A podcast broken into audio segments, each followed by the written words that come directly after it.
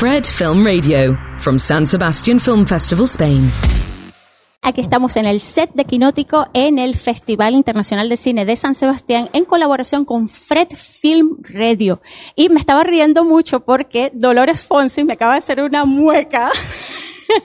Hola, Dolores. en vivo. Hola, ¿qué tal? Buenas tardes a todos. Bueno, Dolores viene de, de una de una jornada de entrevistas increíble, ¿no? Ahí te vi alocada. Pero esta vez desde otra esquina, ¿no? Sí. Pues ahora presento película como directora. No solo como actriz y escritora, también como directora. Blondie, voy a decir. Blondie. hoy a las 22.15. Exacto. Y bueno, eh, vamos a continuar ahora mismo la conversación con Dolores Fonsi después de ver el tráiler de El sobreviviente, el sobreviviente de Auschwitz, que se, perdónenme que se me trabe la lengua, pero vayan a verla que ya está en cines. Me interesa su historia. Soy el sobreviviente de Auschwitz. Pero nadie sabe cómo lo consiguió. La chica que dejé en mi país no sabe que estoy vivo. Quiero convertirte en una atracción. ¡Traidor! Necesito ganar. No puedes, pero puedes sobrevivir.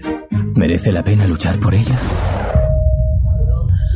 Estamos de vuelta en el set de Quinótico. Es que los argentinos tienen una cosa y es que me hacen reír mucho. y esto es una fiesta, es una fiesta igual que Blondie. Blondie es una película fabulosa y no porque te tenga aquí, pero qué tan difícil fue asumir el, el, rol protagónico, la escritura y la dirección de esta ópera prima.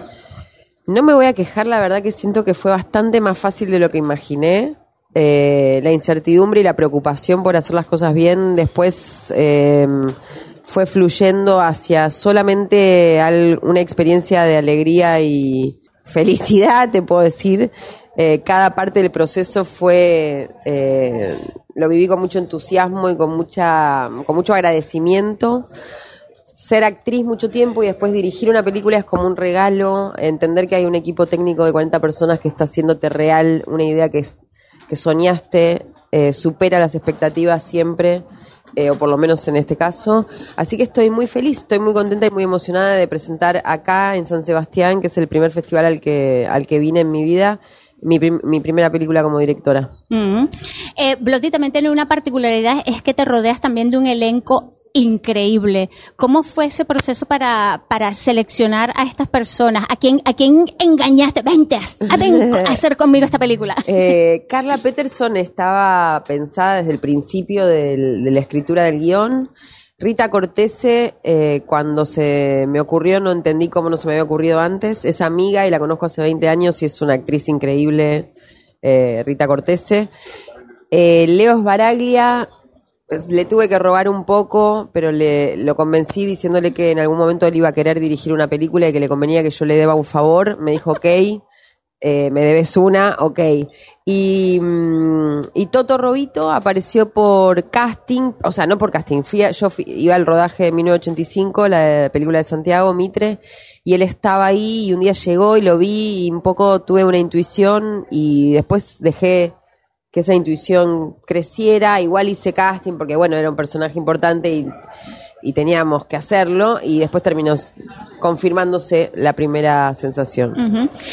Yo te veo a ti que estás que, que, estás muy presente en la película, claro, eres protagonista y me imagino una tarea titánica lo de lo de desdoblarse porque vamos a estar claro, la máquina de, de vamos a clonarnos todavía no sea no existe todavía. Eh, ajá, okay. ¿Cómo fue eso?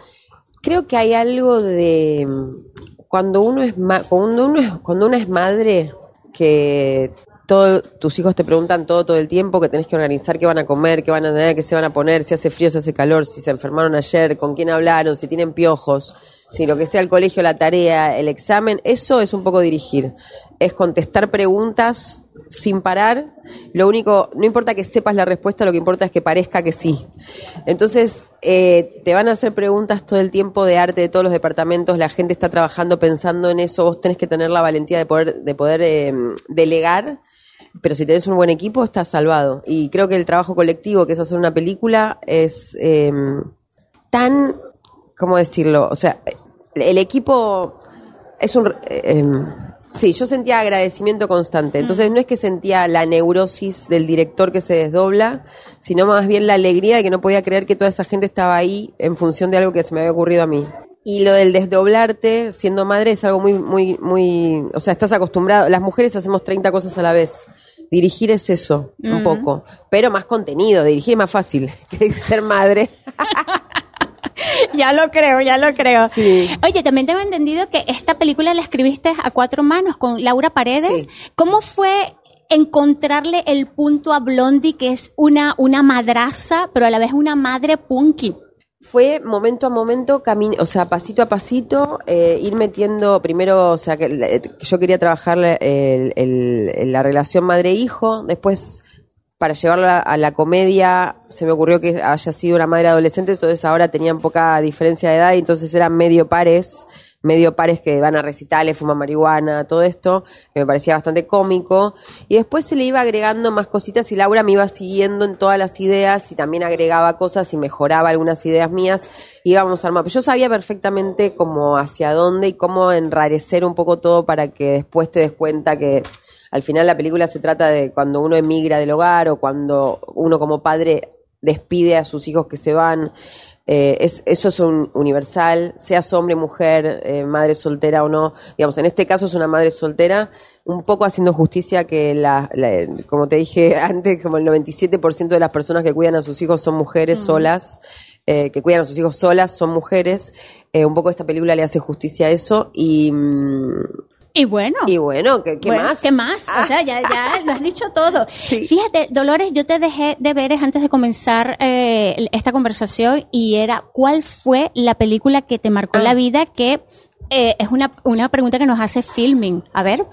Creo que puedo responder muy originalmente que la película que me cambió la vida es una que actué, en la que actué, que se llama Paulina, que se llama La Patota en Argentina, que es una remake de otra película que me convocó Santiago Mitre cuando yo tenía 35 años, o sea, hace 10, eh, para ser la protagonista. Y fue junto con el Ni Una Menos en Argentina, se estrena la película y fue un, mo- un momento de- del feminismo en Argentina y de este personaje que decidía sobre su propio cuerpo de una manera muy extraña y muy particular y mm, me cambió la vida y no solo porque lo conocía a él, sino como actriz y como feminista militante.